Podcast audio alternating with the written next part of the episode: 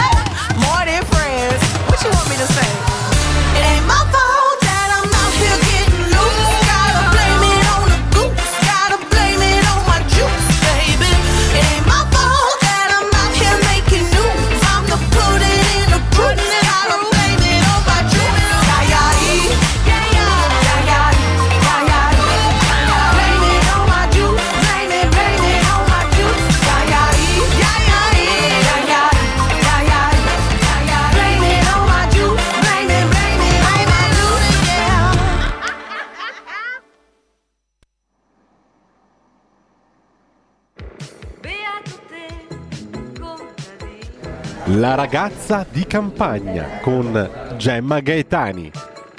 Sei forte perché sei più ricco di un re.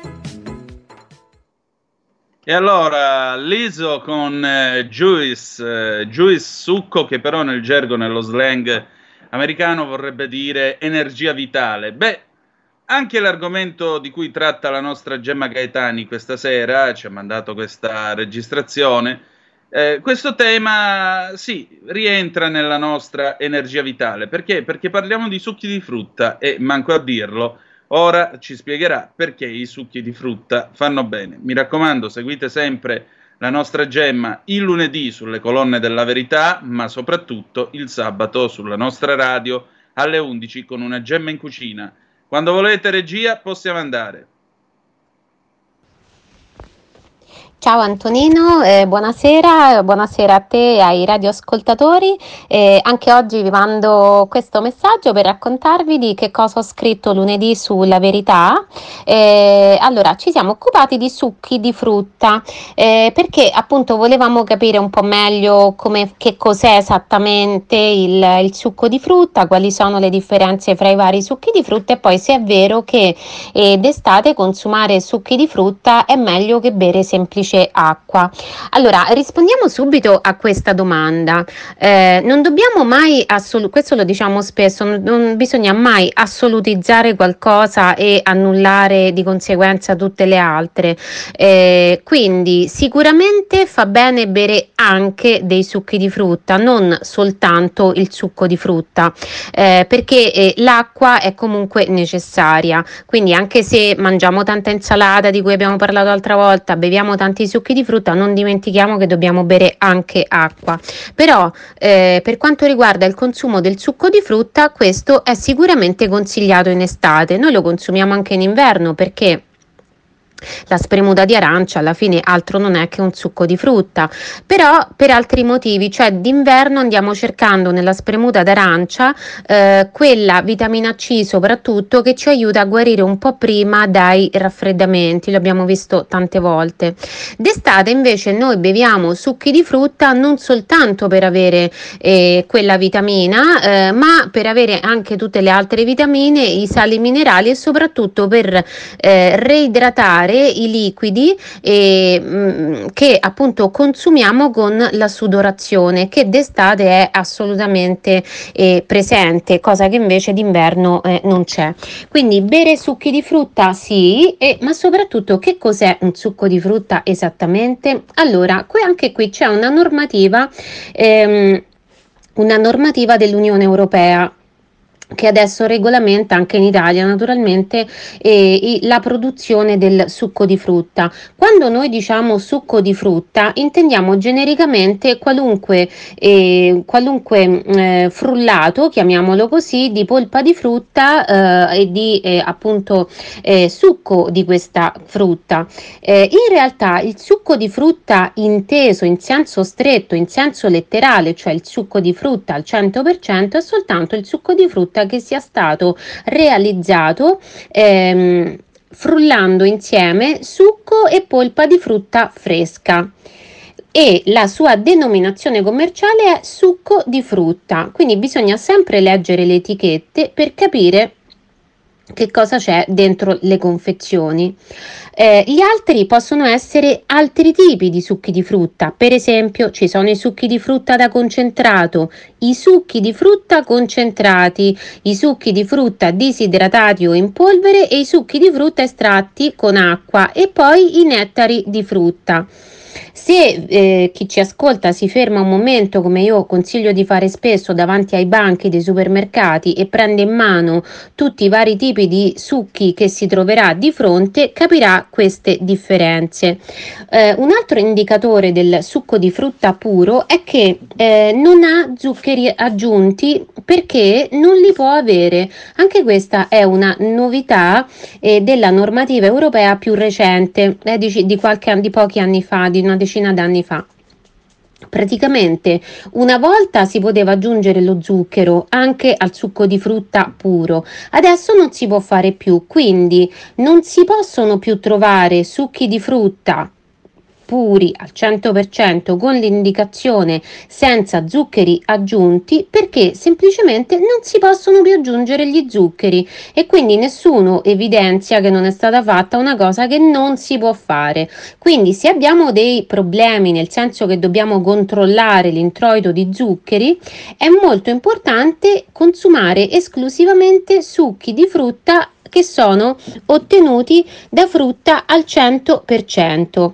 Ecco, queste percentuali voi le eh, troverete quando quest- questo sì, anche se non è obbligatorio, tanti però rimarcano proprio perché il consumatore rimane diciamo un pochino disorientato perché mh, mm, non è che tutti quanti andiamo con le normative sotto il braccio che sono varie e, e poi e, e, con tutto quello che dobbiamo comprare quando facciamo la spesa non è che possiamo porci di fronte ad ogni prodotto conoscendo tutte le normative italiane ed europee.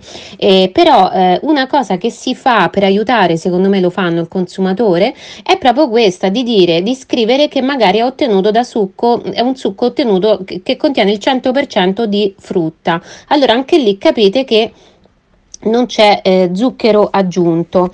Eh, abbiamo poi raccontato appunto la, la storia, cioè come, come, nasce il succo di frutta. Eh, pensate che eh, addirittura il, la prima traccia di succo di frutta è collegata al vino, perché il vino poi sostanzialmente è un succo di frutta, eh, uno, una premuta, eh, spremere viene da premere, quindi è una premuta di uva che poi eh, viene fatta fermentare, quindi in un certo senso è un succo di frutta. E le prime prove che eh, fanno riferimento appunto alla spremitura della frutta riguardano proprio il vino, perché eh, sono ehm, appunto è stata ritrovata una cantina in Armenia del 4000 a.C., però sono stati anche ritrovati eh, diciamo um, acini di uva uva eh, appartenenti addirittura a 8000 anni fa. Quindi il rapporto tra l'uomo e il succo di frutta, inteso come frutta premuta barra spremuta, è decisamente molto antico.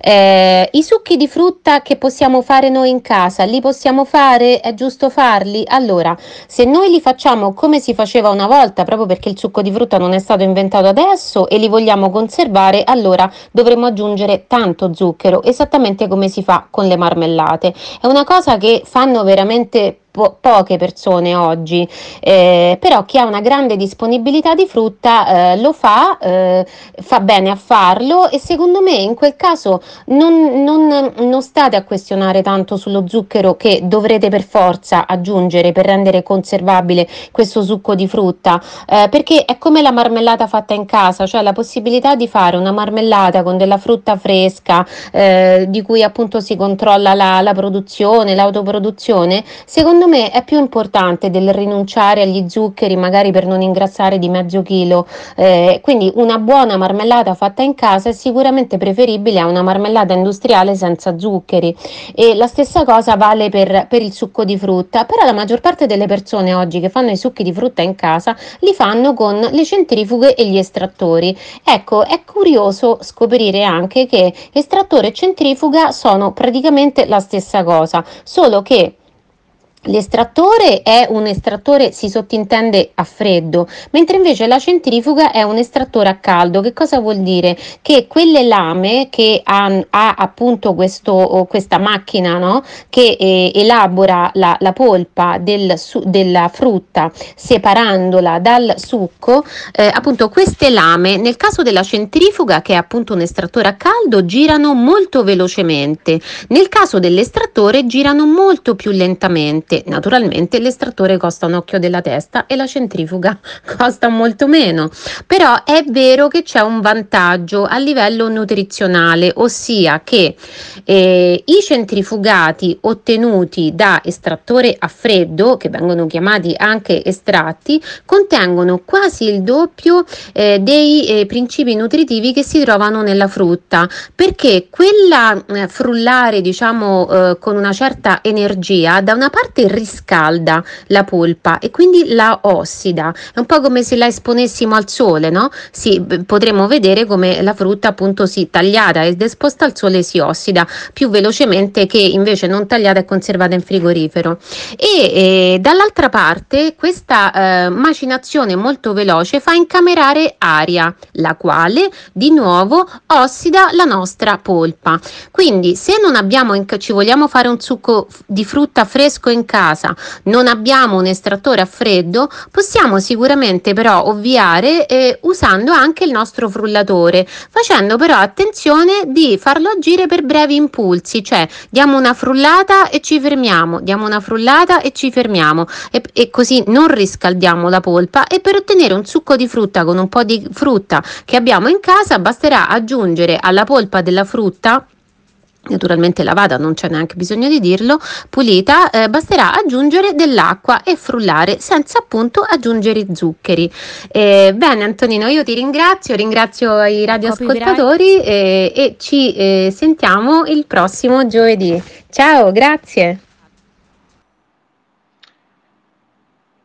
E rieccoci, siete di nuovo sulle magiche, magiche, magiche onde di Radio Libertà. Questo è sempre Zoom, il drive time in mezzo ai fatti. Antonino Danna al microfono con voi. L'audio di Gemma era un po' accidentato nella parte finale. Comunque il concetto mi sembra abbastanza semplice. Potete tentare, eh, anzi, potete provare a eh, realizzare il succo di frutta anche a casa. Potete scegliere se la centrifuga o L'estrattore, la centrifuga opera a caldo perché gira più velocemente, l'estrattore lavora più lentamente, quindi è più rispettoso della polpa perché il segreto è non farla riscaldare né tantomeno surriscaldare. Provate anche con il frullatore, quindi date un colpo di frullatore, rallentate, lasciate sedimentare un attimo, poi provate ancora e così via fino a quando quella poltiglia non estrae sia il succo che la polpa. Non usate lo zucchero, come la stessa Gemma ha spiegato, che appunto non è previsto nei succhi di frutta. 0266203529 se volete essere dei nostri per telefono, oppure 346 642 7756 se avete voglia di mandarci una zappa o WhatsApp che dir voglia, sì, perché in effetti Gemma questa sera ha pronunciato la parola magica parlando del, del succo di frutta, l'autoprodu- l'autoproduzione. Voi ancora che cosa preparate a casa come, come ricette private? Perché per esempio io ricordo mio padre che era specializzato nelle marmellate. Lui quando era questo periodo si prendeva la pectina, tutto quello che c'era, io dicevo il piccolo chimico e preparava la marmellata di fichi perché oggi è il 16 di giugno, generalmente verso San Pietro, per San Pietro e Paolo, per il 29 di giugno giungono a maturazione i primi fichi, precisamente i fichi quelli con la, con la pelle scura, che in Sicilia si chiamano ficazzani, non so in italiano come si chiamino, comunque sono fichi la, col mantello scuro, non quelli classici verdi. E poi vi ricordiamo, io ricordo a bambino quando si andava in campagna questi alberi di fico i primi di luglio e si cominciava a riconoscere il fico maturo perché era quello che aveva la camisedda sfardata, la camicetta strappata, cioè quando la pelle, la, la, la buccia, diciamo così, esteriore del fico comincia a fessurarsi e compaiono quindi queste striature bianche che poi piano piano si strappano, vuol dire che il fico ormai è maturo. Quindi lo puoi tranquillamente cogliere, lo apri in due e te lo mangi. Un sapore dolcissimo in mezzo alla calura più totale, ma che bei ricordi veramente. Questo e poi l'odore dei campi di grano subito dopo la mietitura. Ve lo ricordate l'odore dei campi di grano subito dopo la trebbia? Dopo la trebbiatura restano, resta questo terreno dove ci sono queste, quel poco che resta del piede delle spighe tagliate alte 5 centimetri. Da bambino io ci correvo in mezzo e mi graffiavo puntualmente le gambe però che sensazione di libertà. E poi quell'odore della terra cotta dal sole alla sera, tutto quel i covoni non c'erano più, c'erano però le balle, sia quelle eh, a parallelepipedo che le rotoballe, quelle rotonde, che dovevano restare ancora un po' a seccare lì sul terreno, però il grano era stato già mietuto, quindi la macchina era passata, era passata la trebbia, aveva scaricato di solito camminavano assieme la trebbia e un camion in modo tale che così la trebbia mano a mano che avanzava scaricava tutto il grano nel cassone del camion e poi si portava al mulino.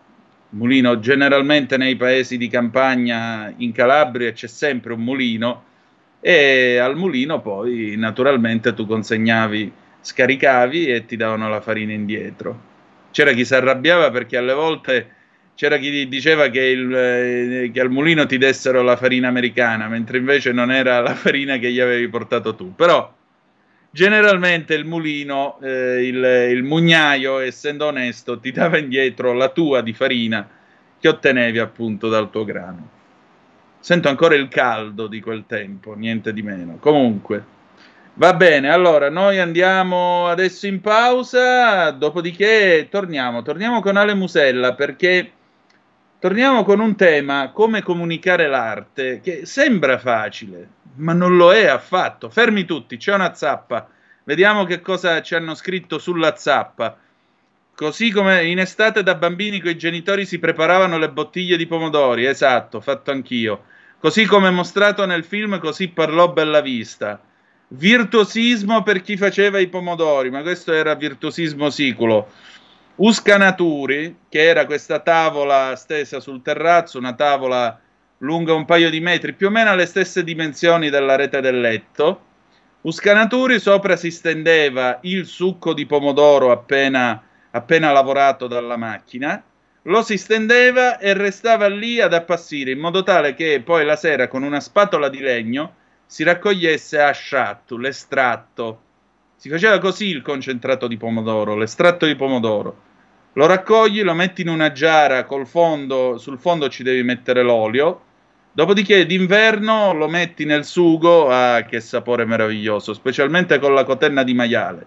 Se quest'estate vi capita, provate a fare un poco d'asciatto sul, sul terrazzo o, in, o nell'orto, insomma, dove avete la possibilità di stendere un, tavolo, un tavolone lungo come quello e lasciate che si asciughi lentamente il succo di pomodoro che avete lavorato. Ogni tanto lo girate con le dita in modo tale che così spurga l'acqua. La sera poi con questo cugno di legno, col cuneo di legno, gradualmente lo grattate via dallo scanaturi, appunto, da questo tavolaccio dove è stato a, a, ad appassire tutto il giorno. Va bene, noi andiamo in pausa, grazie anche per questo bel ricordo e torniamo con eh, Sam the Sham and the Pharaohs, Wooly Bully del 1965. Ma sì, un po' alla Good Morning Vietnam, che ce frega. A tra poco. Stai ascoltando Radio Libertà, la tua voce libera, senza filtri né censure, la tua radio.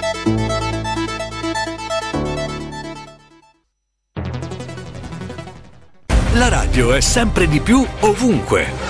Io la radio la ascolto in auto con tutti i nuovi programmi, perché ho la radio DAB. E tu? Io al lavoro ascolto la radio dal mio computer. E tu? Io a casa l'ascolto dalla mia TV. E tu? Io l'ascolto dal mio telefonino, con Radio Player, l'app delle radio italiane. E tu? Io la radio l'ascolto con lo smart speaker. Oggi 35 milioni di italiani ascoltano la radio così. E tu? La radio, ovunque, sempre di più. Anche Radio Libertà è su Radio Player Italia.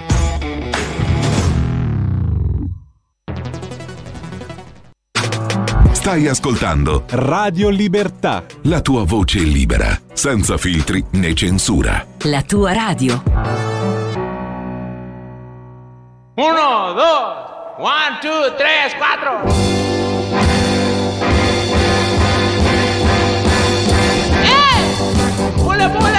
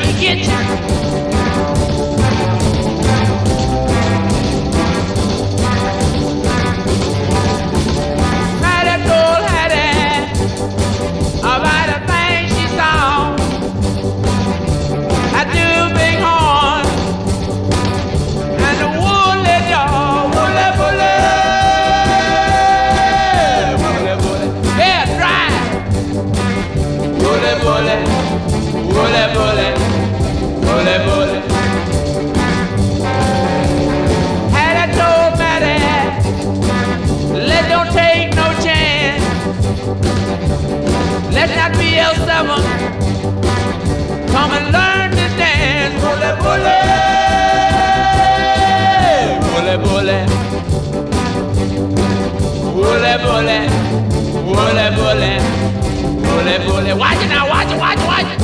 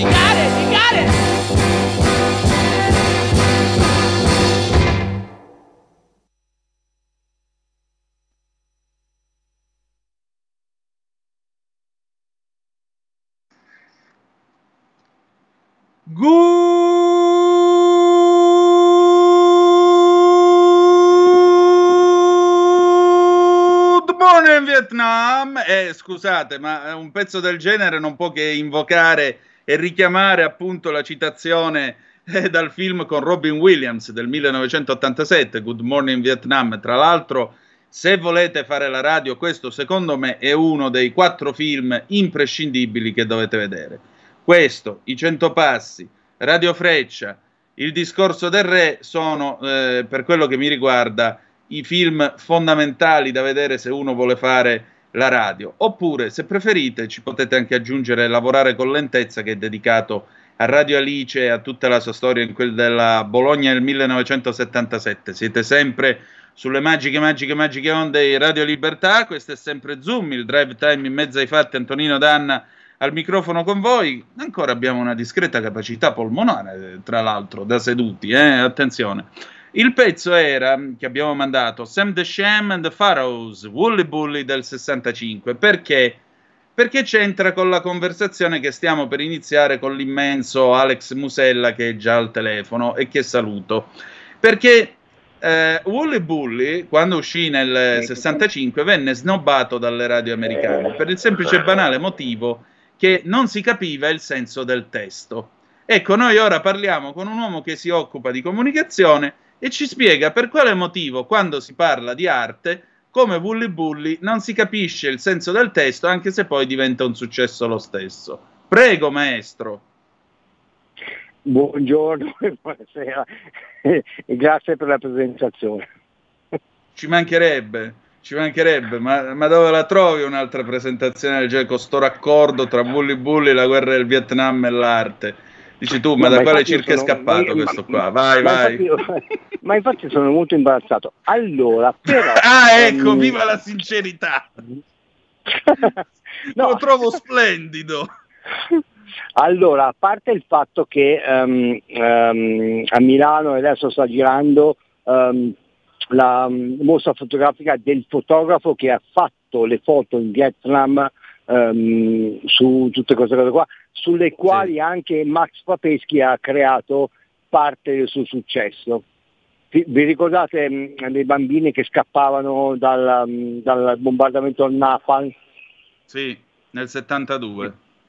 Esatto. The Napalm Lui ripre- Esatto.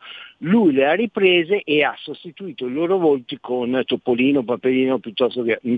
Era il periodo in cui io gestivo una galleria che era Silbernag eh, sui Navigli, dove ehm, era stata esposta questa, mm, questa mostra in contemporanea del The Present is... ehm, The Artist is non, me- Present. no- non me lo ricordo neanche, però comunque sia ehm, eh, da Max Papeschi, ehm, dice l'artist piuttosto che a un certo punto mh, avevamo fatto questa, questa, mh, questa, mh, eh, mh, personale dove si parlava ovviamente del leader della Corea, una cosa l'altra, e poi dopo in galleria c'erano queste cose qua. Quando vedevamo questa eh, fotografia che abitualmente, a parte che non molti conoscono, ok, però quando la vedi e vedi che le facce delle ragazzine che scappavano eh, sono sostituite da mm, volti di Disney, ti danno fastidio. Ma a me non tanto, sai perché? Perché visto che stiamo parlando di Vietnam, mi ricorda un altro film che, conclu- che si conclude con una citazione di Topolino e lì forse ancora, e e che lì è altrettanto stridente e fastidioso. Sai qual è? Full Metal Jacket. Allora, Full Metal Jacket... Quando nel finale infatti- si allontanano cantando Topolino dopo che hanno distrutto praticamente tutto. Benissimo, ma in una foto tu sai, e tu sei un esperto di fotografia, la fotografia racconta la fotografia. Per cui Sì. eh, l'immagine, il momento, il famoso premio Pulitzer, il famoso di... mm? Se tu Mm. prendi quella fotografia e alla bambina che scappa perché ehm, è stata ustionata dal Napal, ci met- metti la faccia di Topolino, Beh, effettivamente diventa estremamente provocatorio, quantomeno. esatto, e c'è gente che ti dice ma come ti permetti? Esatto. Ma su questo, Max lo conosco, per carità, tra l'altro ha compiuto gli anni due, due giorni fa, per cui tanti auguri Max, a prescindere da quello, ehm, lui è sempre stato riconosciuto dai digital artist ehm, un um, caprone, perché comunque lui non è un digital artist, lui partiva dal, um, dal regista, dal fare il regista o cosa l'altra, poi abbiamo detto tante volte che il, il suo grande successo è arrivato da un, da un organizzatore di mostre che ha, fatto, che ha chiesto a lui se poteva avere questa topolina sdraiata con la svastica dietro ehm, da, da proporre in una mostra di Potsdam mm, in, Sì. in Polonia. Nessuno mai sarebbe, ehm, avrebbe pensato che questa cosa qua sarebbe andata su un eh, palazzo eh, per cui 16 metri quadrati di eh, svastica e di topolina mm, mezza nuda su. ok? Per cui lui è diventato famoso per questa roba qua. Però a prescindere da questo, mm, Sì, io intanto ti ho girato sul WhatsApp un'altra immagine che credo sia di Banksy, poi se la vuoi vedere. Mhm. Eh, te l'ho mandata su WhatsApp adesso. Guardala un attimo, vedi se ti sembra se è quella che stai dicendo tu, perché mentre parlavi io l'ho Aspetta, cercata. Comunque vai avanti.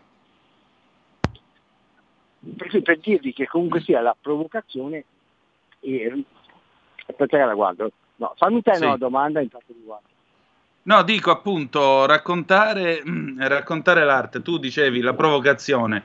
Qual è il limite tra sarò poco salottiero, ma chiaro nella, nella domanda? Qual è il limite tra la provocazione e la porcata? Cioè, qual è il limite tra la provocazione e la cosa di pessimo gusto?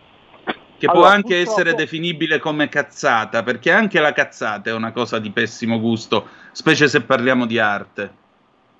Allora, purtroppo oggi non c'è, nel senso che quando qualcuno, allora, ehm, ti, ti faccio un esempio mh, proprio eh, diretto, abbiamo avuto un personaggio nell'ultimo piano di Villa Bertelli quando abbiamo proposto la Andy Warhol, mm, all'ultimo piano purtroppo, per fortuna, eh, la Fondazione Mazzolini ha, pre- um, ha deciso di mh, usare l'ultimo piano di Villa Bertelli a dei Marmi in maniera commerciale. mm? Per cui a- buona parte dell'ultimo piano è stata dedicata a Mark Sidney, che è un, artista, uno street artist, ok?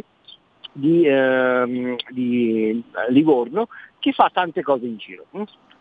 Abbiamo Certo. concordato con lui, va bene, vuoi fare la cosa strana? A un certo punto è andato a Roma e ha fatto un- uno stencil, ha appiccicato al muro, dove ovviamente concordandolo con i giornalisti piuttosto che, ah, ha fatto ehm, Draghi al, um, al, come si dice, mm, al guinzaglio di eh, Biden. Mm. E allora facciamo questo tipo di comunicazione? Benissimo. Mm. Purtroppo questo tipo di eh, situazione qua, oggi come oggi, non ha un cazzo di valenza. Nel senso Esatto. che comunque sia, se tu vuoi essere singolo, vuoi fare una cosa, non ti devi appoggiare a una galleria, perché se poi quello che tu fai viene pubblicizzato dalla galleria che ti propone, si chiama commercializzazione. Esatto. Perfetto. Quando lo faceva Bansky aveva un senso, adesso non ce l'ha più piuttosto che... Cui in questo momento qua, quando tu parli di, ehm, di storia piuttosto che di qualsiasi altra situazione, devi comprendere chi lo fa, quando lo fa e chi glielo chiede.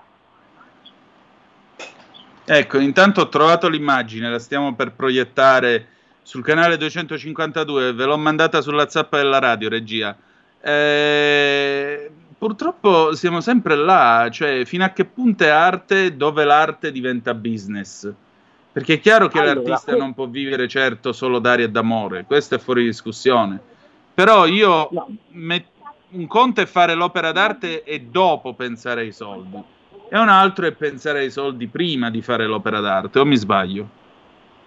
Allora, oggi ho fatto una riunione importante per eh, parlare del NTPF, cioè nel senso di parlare cos'è quella, di raccon- perché se devo raccontare che cos'è quello che sta succedendo nel web a livello di arte, ho parlato con mh, Claudio Francesconi che è uno dei personaggi più importanti relativamente a quello che sta succedendo mh, relativamente all'arte mediatica. mh?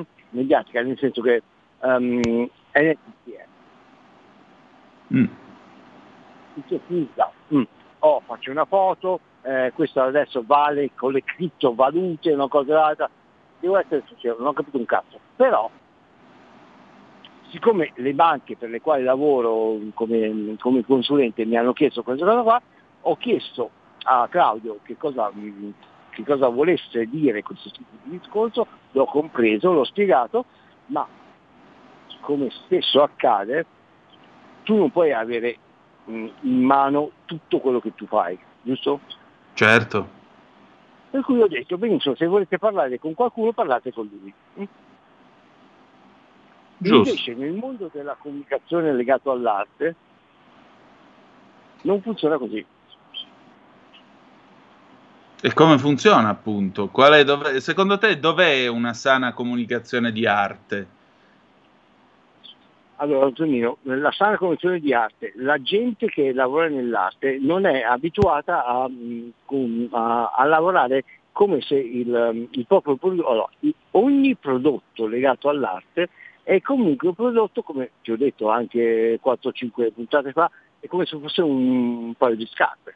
Per cui tu Esatto. devi avere un market manager, una- un, un personaggio, un personaggio che si crea, che diventa un, comuni- un comunicatore, ehm, un creativo, hm?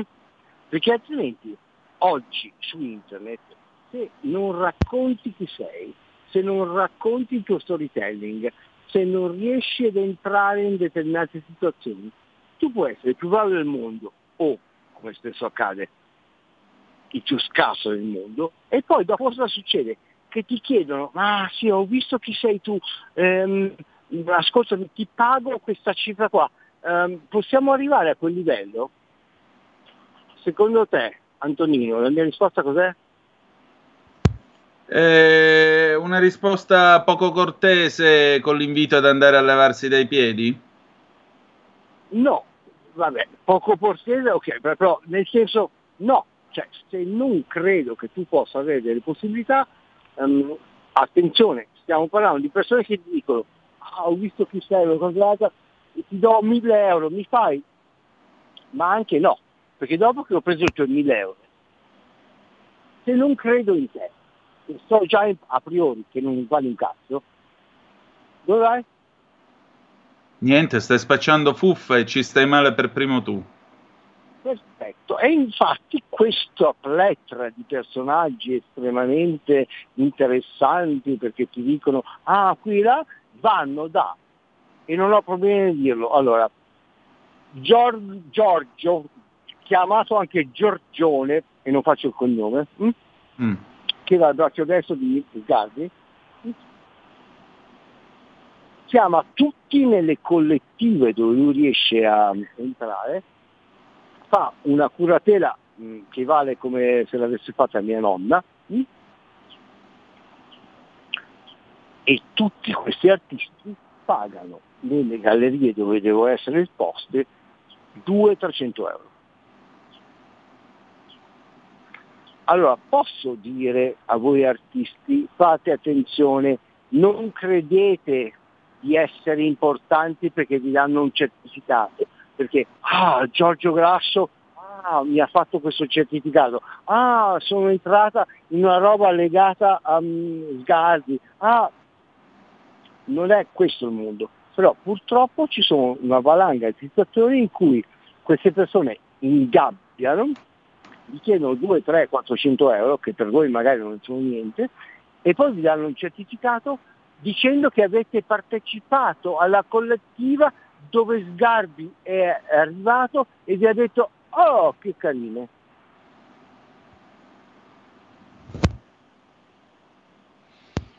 Antonino? Eh, stavo, stavo, assorbendo, stavo assorbendo le parole e mi stavo immaginando la scena. Devo dirti la verità. Ma tu, non, tu hai idea di quante persone arrivano e dicono ma io ho esposto con Sgarbi, ma io ho esposto con eh, Grasso, ma io ho esposto... Benissimo, ma chi cazzo sei? Ma chi, ma chi sei?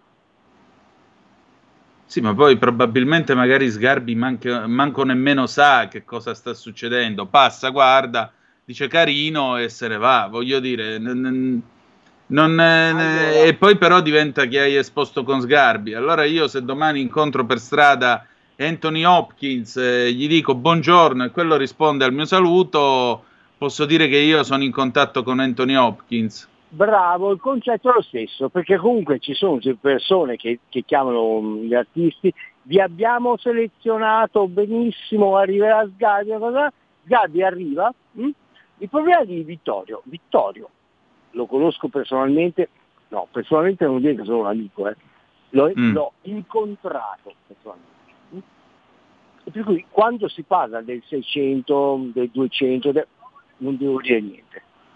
Lui ha passato la palla per il contemporaneo perché lui non capisce un cazzo del contemporaneo. Hm? Però mm. siccome ha un bel nome, quando uno ti dice facciamo una collettiva e passa Sgarbi, Oh. Chi è che ti arriva? Non i veri professionisti, perché i veri professionisti, per i veri professionisti avere una foto a fianco a Sgarbi è un paradosso, è negativo, perché la foto a fianco a Sgarbi ce l'hanno i morti di um, notorietà, hm? chiamiamolo così. Cioè non c'è la necessità di esporsi, ecco. No, quindi c'è chi riguarda Sgarbi come un apprezzato critico d'arte, quale egli è, e c'è chi invece cerca la photo opportunity con Sgarbi per poter valorizzare quello che fa. Esatto, ma Sgarbi funziona dal 1930 in giù. perché tutto il resto, e l'ha sempre detto anche lui, per quanto riguarda l'arte contemporanea, non capisce un cazzo. Brutto da dire, eh? ma è così. E lo sa pure lui. E infatti quando ci sono, c'è Vittorio Sgarbi, viene e passa, una cosa e l'altra, arriva, sta 5 minuti, tutte queste qua si fanno le foto, ah, ho fatto la foto con Sgarbi, e poi va via. Beh, Lui deve anche tutelare lui la sua immagine, mi pare chiaro.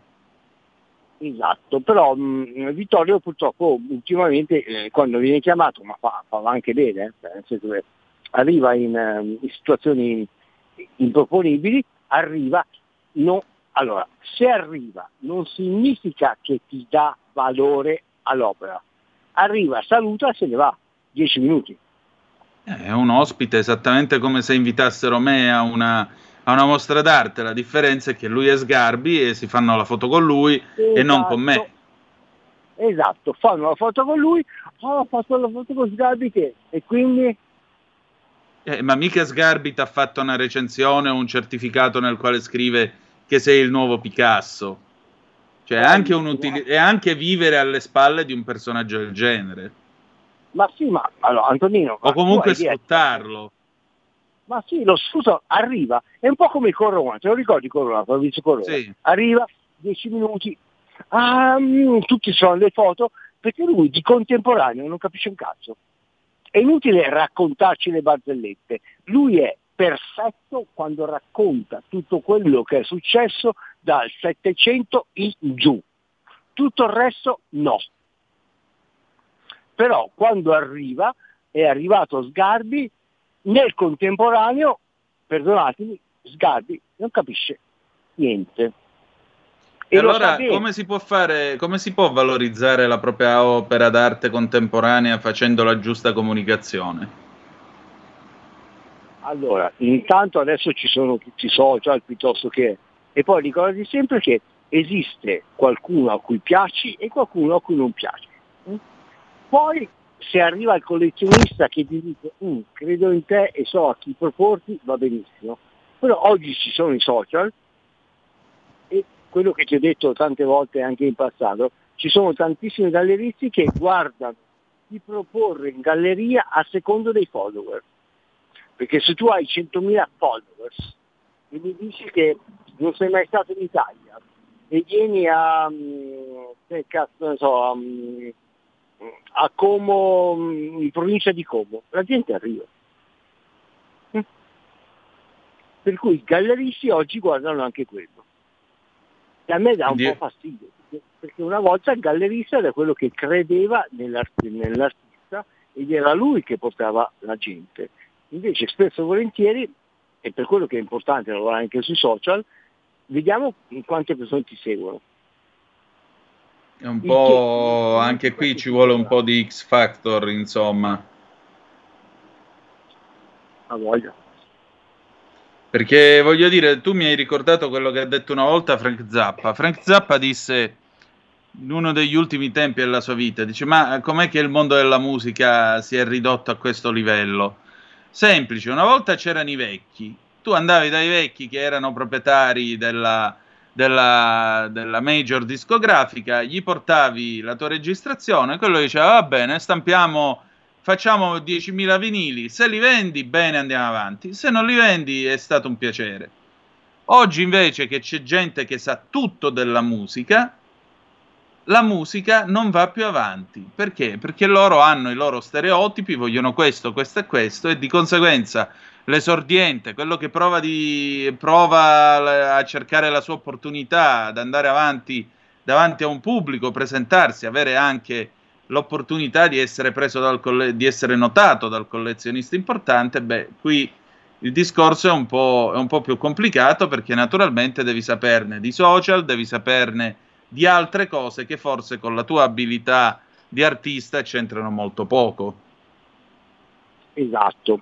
Infatti nella prossima puntata parleremo di questa situazione e, e, mm, e quello che tu mi hai detto ehm, è come mm, artisti, cantanti piuttosto che, cioè, ragazzi miei, un sacco di persone hanno talento. Dovete sapere arrivare alla persona giusta. altrimenti Appunto. Il talento che incontra l'occasione, perché non esiste, non esiste la fortuna, diceva Seneca, esiste il talento che incontra l'occasione. Sì, ma tante persone ti dicono, ah, io sono così e poi non capiscono il lavoro che tu devi fare dietro, perché quando tu fai il management significa ti porto, vi dico, ah, cioè, ci sono artisti che ti dicono, ah, ho venduto quest'opera ehm, non perché tu l'hai esposta, ma perché c'è un mio amico eh, che l'ha vista e gli è piaciuta. Benissimo. Chi te l'ha fatta fare quell'opera? Io. Chi l'ha esposta e l'ha proposta in tutta Italia? Io. Benissimo. Allora esiste la possibilità che il tuo amico abbia deciso di comprarla perché l'ha vista da un certo tipo di situazione? O no? Come no? Anche perché se no, se la comprano i tuoi amici, tanto vale che fai le mostre, Ah, le mostre d'arte in casa tua e inviti il condominio. E invece ci sono degli artisti che dicono guarda, non è merito tuo, è perché mh, il mio vicino di casa ha visto la mia opera e la vuole comprare.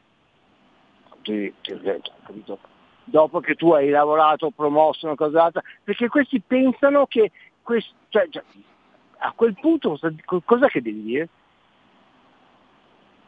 Beh, eh, solo brutte parole, perché veramente significa non riconoscere il lavoro altrui e non averne rispetto.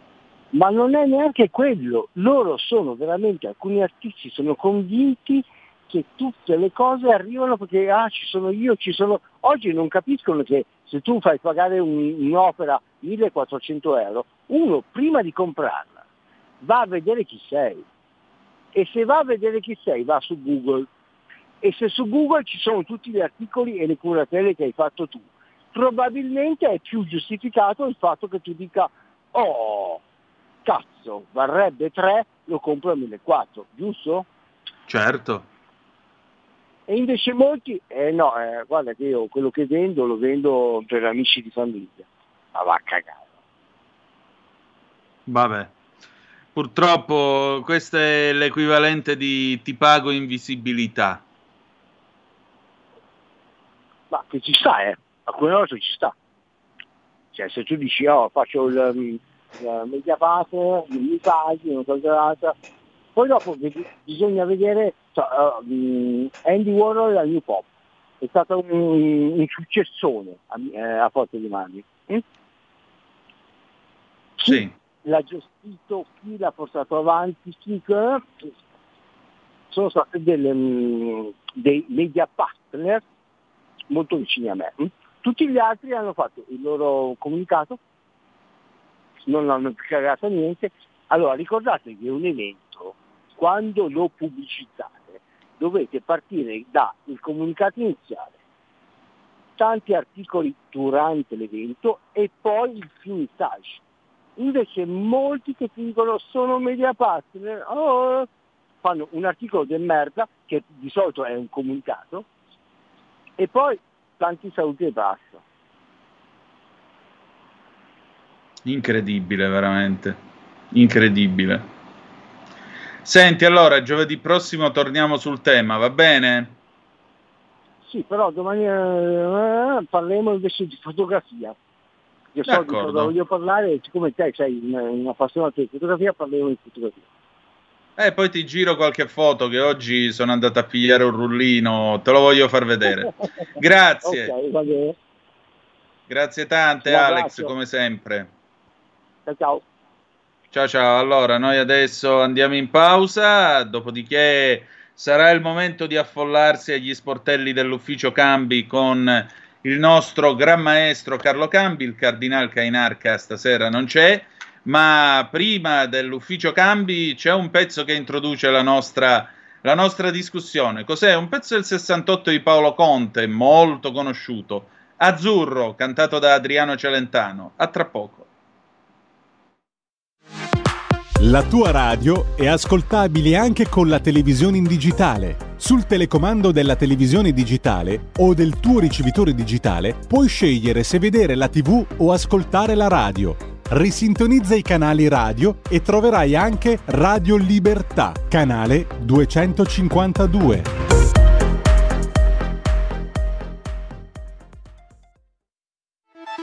Stai ascoltando Radio Libertà, la tua voce libera, senza filtri né censure, la tua radio.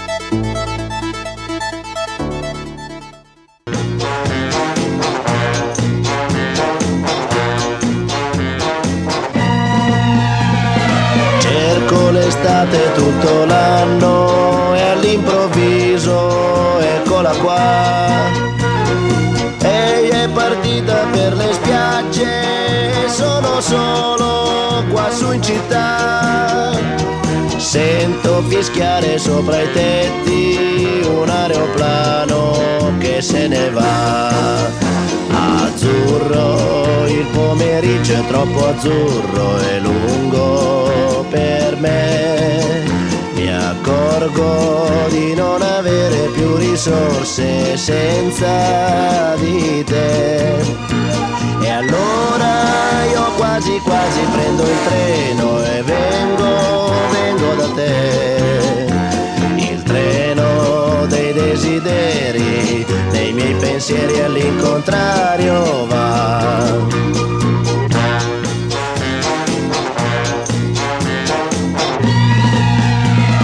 Sembra quando ero all'oratorio con tanto sole tanti anni fa.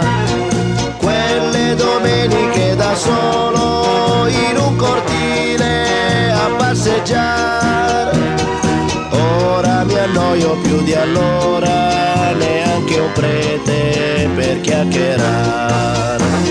Azzurro, il pomeriggio è troppo azzurro e lungo per me. Mi accorgo di non avere più risorse senza di te. E allora io quasi quasi prendo il treno e vengo, treno dei desideri, nei miei pensieri all'incontrario va.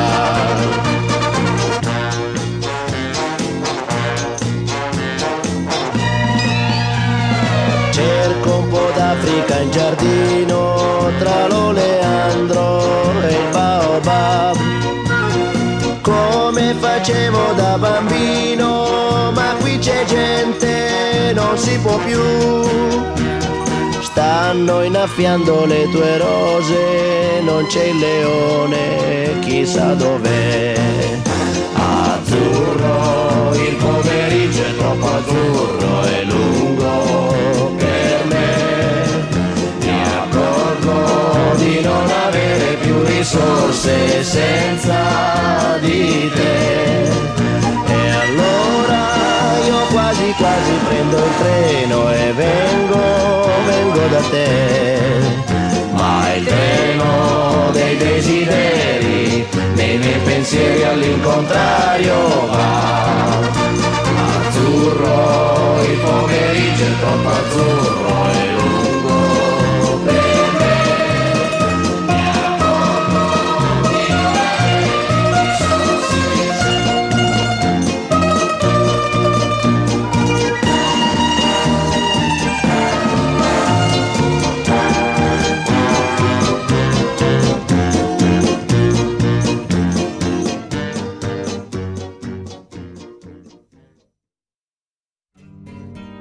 ora in onda Ufficio Cambi, l'economia come i conti di casa, con Carlo Cambi.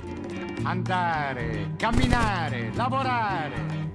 Andare a spada tratta, banda di timidi, di incoscienti.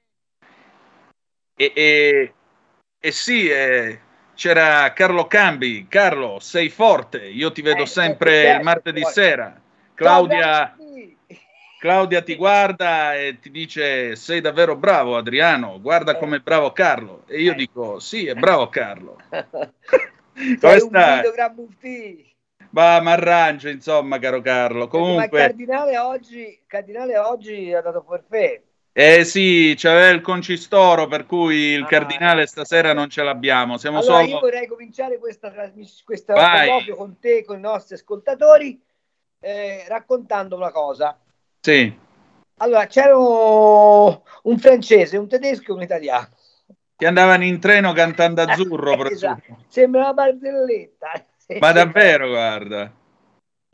Vabbè, eh, comunque contenti. Ma poi che avranno preso per Kiev? L'Intercity? Che cosa c'è per Kiev? No, ma è la, è la cuccetta, capito? In tre hanno preso Ah. la cuccetta, il vagone letto. Secondo me è Macron che ha la ventilazione intestinale sputrens. E poi di notte a Draghi gli ha detto Puscettone, quando si è così si prende un singolo. Hanno accusato Draghi, povero uomo. Vuoi vedere? Eh. Perché erano lui, Scholz e Draghi.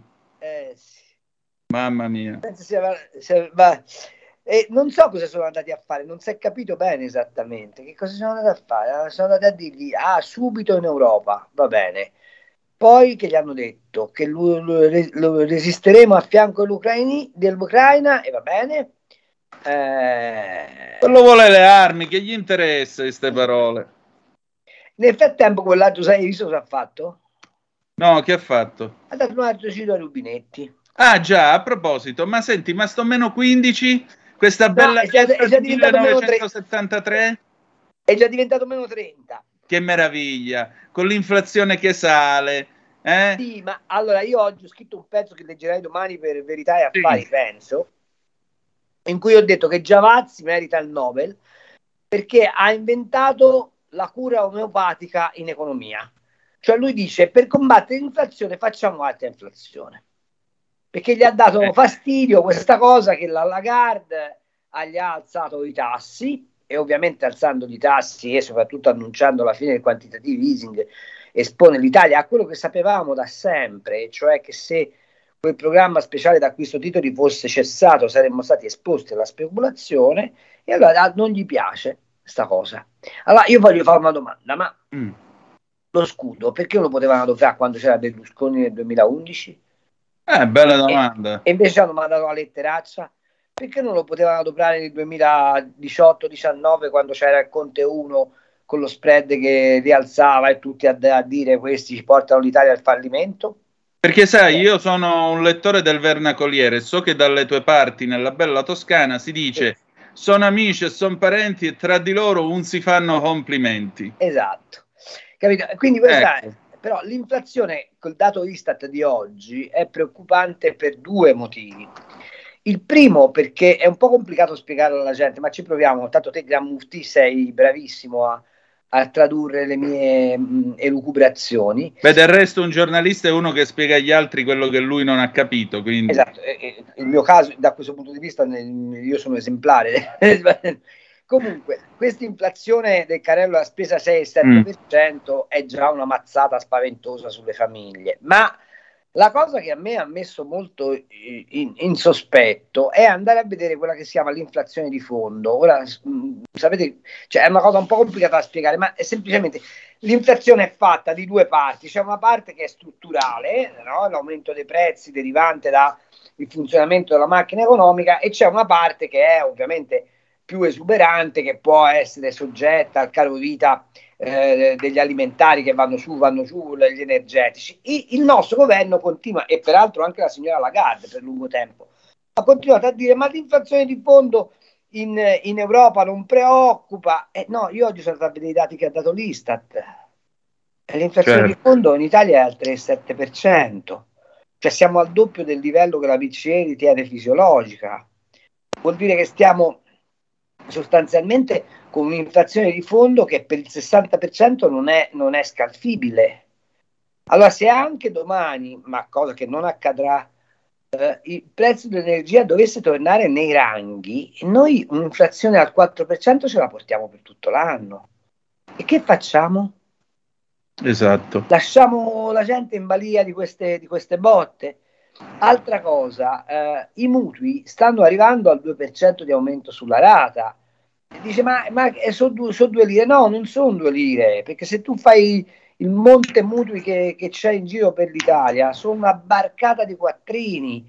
E se te alle famiglie gli metti il 6,7% in più d'aumento delle, delle bolle, delle, scusami, della spesa, il eh, 15-18% in più delle bollette, il 2% in più dei mutui, il 120% della benzina, questi dove vanno? Che paesi ci abbiamo in mano? E, e, e continuo a sentire che c'è un tentativo di mettere le pezze a colori senza fare altro deficit, altro debito, con delle manovre estemporanee. Quando è che prenderanno condizione che la manovra possibile è una sola? Far ritrarre lo Stato da alcuni settori, da molti settori, abbattere le tasse e liberare l'economia dai laccioli che ha. Cioè non è che c'è un'altra ricetta possibile, però non ne vedo parlare. Te che ne pensi, Gran Mufti? Ma io ne penso due cose. La prima, a proposito dell'omeopatia di cui tu parlavi prima, io la penso esattamente come ha detto una volta Piero Angela, anzi l'ha detto Alberto Angela. L'omeopatia, sappiatelo, non è altro che acqua. Quindi qui mi pare che eh, fare inflazione per continuare a combattere l'inflazione mi sembra appunto cercare di annacquare la medicina, ma medicina non è tra l'altro. Quindi è acqua che viene applicata all'acqua. Secondo, a me pare che qui qualcuno si sia convinto, correggimi se sbaglio, di essere Reagan quando disse il debito americano è così grande da poter badare ormai da solo a se stesso. Too big to fail, no? Esatto, too big to fail. Però il punto è che intanto noi non abbiamo l'economia degli Stati Uniti d'America, almeno fino a stamattina non l'avevamo. Poi se oggi pomeriggio la Madonna di Lourdes ha fatto un miracolo non lo so. No, è Zelensky che ci presta. Ecco, L'altra cosa è che sostanzialmente io vedo, e questa è una cosa che tu hai segnalato più volte negli scorretti, qui all'ufficio cambi, cioè questo scollamento totale di questi economisti dalla realtà, perché alla fine lo paga sempre, lo paga sempre la povera gente. E terzo, condivido la tua idea di questo liberismo, cioè lo sta- meno Stato, molto meno Stato e più mercato. Però attenzione, meno Stato e più mercato non come l'abbiamo fatto l'altra volta Oh. con quelle privatizzazioni che abbiamo dato via i gioielli di famiglia per due lire che poi non si è mai capito se fossero aziende privatizzate o aziende pubbliche che si comportano come se fossero aziende private perché Eh, io ricordo che hai detto, Eh, alcune cose. io ricordo all'università c'era questo dilemma nel libro d'amministrativo, dice nel 93 abbiamo fatto le privatizzazioni, ma non si capisce se siano aziende ormai in mano a privati o aziende ancora di Stato che però funzionano come se fossero private. Perché ci raccontiamo le favole qua? Allora, tu mi inviti a nozze perché devi sapere che io sono un grande, eh, eh, no, grande no, diciamo uno storico delle privatizzazioni Ecco. e uno che ritiene che Draghi abbia rovinato questo paese insieme a Prodi. Eh, perché? Perché se ci fai caso, allora, l'Enel è rimasta per un buon... eh, il L'azionista di maggioranza, è di maggioranza scusami, l'azionista di riferimento è ancora lo Stato. Lo stesso vale per l'ENI, Eh, la famosa Golden Share. Esatto, lo stesso vale per, Finmec- per l'aggregato Finmeccanica che ora si chiama Leonardo. Ma poi pensa che ci siamo ripigliati autostrade dopo aver fatto Mamma mia. ingrassare tutti, ci siamo ripresi Monte dei Paschi di Siena e la faccenda non è affatto finita, è un bubbone che scoppierà fra qualche giorno, poi voglio vedere come la fanno a metterci la toppa a colori e come si presentano dagli italiani dicendo ci servono altri 3 miliardi e mezzo per salvare l'ex banca del PC. Eh, ma lì tanto diranno, eh, dobbiamo tutelare i piccoli risparmiatori. Certo, l'hanno Che sempre poi fa- l'hanno sempre fatto come, come ha fatto la Vestager quando ha fatto fallire le quattro gli scudi popolari, umani no? sono sempre loro, no? Esatto, esatto.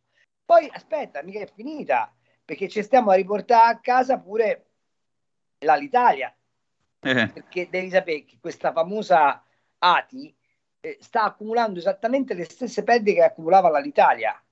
Ma Sì. quello che non hanno capito è che hanno massacrato i piloti, hanno licenziato un sacco di gente, hanno- ma non hanno cambiato minimamente il modello di business di questa compagnia. Che finché per- permangono due hub, cioè Fiumicino e Malpensa, non riuscirà mai a fare un utile e finché non fa un'alleanza strategica sulle rotte intercontinentali non farà mai un utile perché ovviamente le low cost se te se mangiano un capo, ma per dirti l'assurdità, le low cost, pur anche italiane tipo EasyJet, non basate in Italia, sono sottoposte a regolamenti sia di gestione, ma pensa semplicemente alle mascherine a bordo, diversi da quelle di ATI, che, Vabbè, certo. che ha dei vincoli ancora più stringenti, per cui noi per salvare una compagnia che ci è costata l'ira di Dio, eh, che ci si sviluppava tutto il mezzogiorno con quei soldi, parliamoci chiaro, Mm. eh, eh, che continuiamo a, a- a- a salvare periodicamente, invece di fare una deregolamentazione per cercare di, di farla rendere la più efficiente possibile, continuiamo a farla affondare in un mare di burocrazia. Ma è un piccolo esempio che riguarda tutto il settore pubblico o parapubblico. L'interrogativo che ti ponevano ad amministrativo, io ho studiato con Merusi, quindi pro- probabilmente in altre epoche, eh, eh, era un interrogativo, eh, come dire, di fatto risolto nei fatti, perché nei fatti lo Stato mantiene, pensa a CDP eh, a, o, o no? Italia, un controllo, una ramificazione nell'economia che è bestiale, con una piccola diversità, che prima, diciamo, nella prima Repubblica, tu sapevi esattamente chi, chi era responsabile di che cosa. Oggi non lo sai più. No. No. Cioè, tu oggi non ti puoi incazzare col capobastone democristiano che ti ha fatto fallire i panettoni, non so se mi spiego. Sì, sì, Perché sì. è tutta una marmellata di queste, di queste nomine al termine del quale lo Stato ha sempre la funzione di ripianare, vuoi con i pensionamenti, vuoi con gli aumenti capitale, vuoi con i sostegni, vuoi con la Golden Power, vuoi con quello che te pare, dei buchi spaventosi che questi manager, che peraltro pigliano delle barcate dei soldi, eh, non riescono a sistemare, ma a te te pare possibile. E però a- a- a- al povero eh, eh, fonditore di Agrate Brianza gli rompi le scatole in una maniera folle e non sei in grado di fa- avere una politica energetica che per esempio gli consenta di non pagare il gas il 400% che gli fa chiudere l'officina. Questo è il punto. Ma di tutta questa discussione, purtroppo, nel paese non c'è minimamente traccia. Sì, anche perché io a questo punto ti pongo questa domanda, Carlo.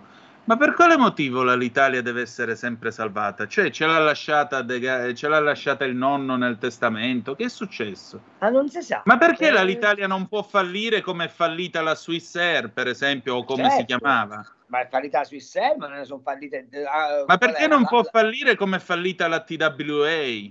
Esatto. Cioè, per quale motivo alla fine io devo ripianare e ripagare ancora una volta un'azienda che peraltro, voglio dire, mi offre un volo sul quale mi danno un bicchiere d'acqua su un posto a sedere che non dico che è come quello della low cost, però voglio dire è comunque un volo abbastanza senza fronzoli, perché non è che mi offrono il daiquiri o il martini con l'oliva agitata e non shakerato No, no, ma- e mi costa di più rispetto alla low cost. ma- cioè, per ma- quale motivo lo devo finanziare io? No, ma aspetta, ti faccio io un'altra domanda. Ma per quale motivo Air Italy, che è l'ex Meridiana, è Eh. stata fatta fallire? Ci sono 2500 persone messe sul lastrico senza che nessuno dicesse nulla e quelli dall'Italia non possono fallire. La domanda è: ma cosa c'è nei registri segreti della continuità d- dall'Italia per cui non si possono portare in tribunale? Bella domanda. Eh.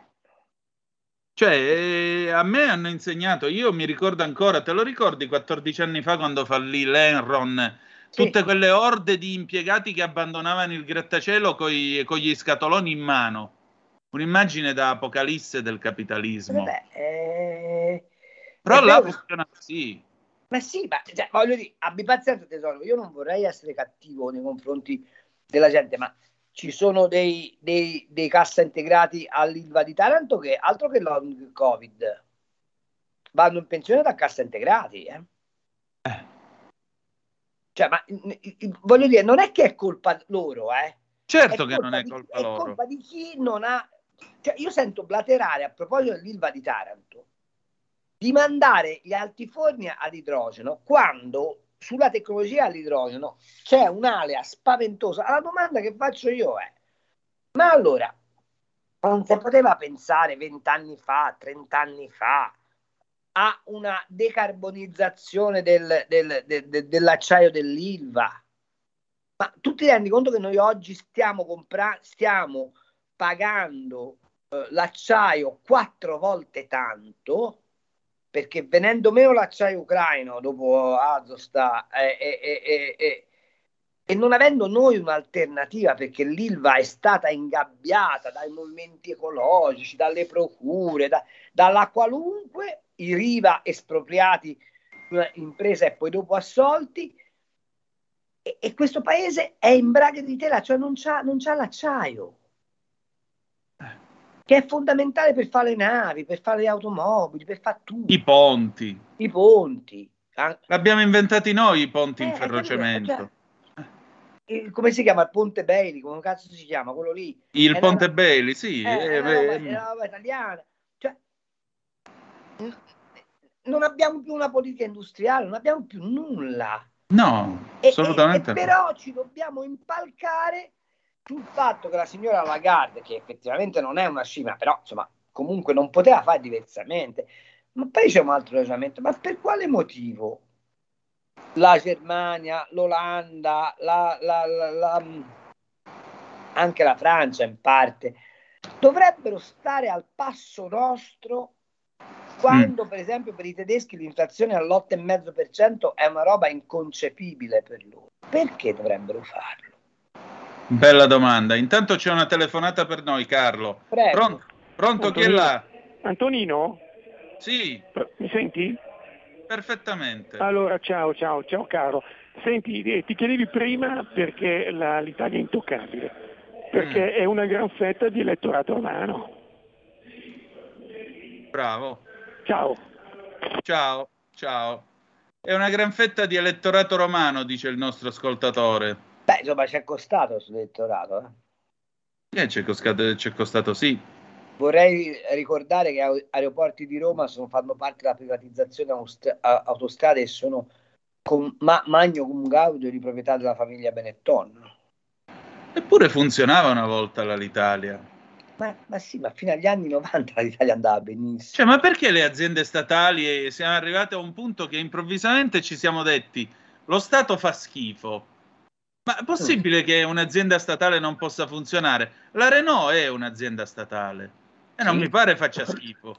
No, ma ce ne sono tante di aziende statali in giro per l'Europa che funzionano, anche in Germania ce ne sono. Come no? Punto- Il punto è un altro, è se l'azienda statale è gestita come un ammortizzatore sociale o come un produttore di, ricchezza, tutto lì. Eh, bella domanda. Bella Noi domanda. abbiamo gestito per negli ultimi, da quando la sinistra ha sviluppato il potere consociativo, quindi diciamo Mm. dall'epoca di, di Ciampi, più o meno siamo a metà degli anni Ottanta, e- e- e- e con le idee di Andreatta, da quel momento in poi le aziende statali hanno smesso di essere aziende statali. Guardate, c'è una...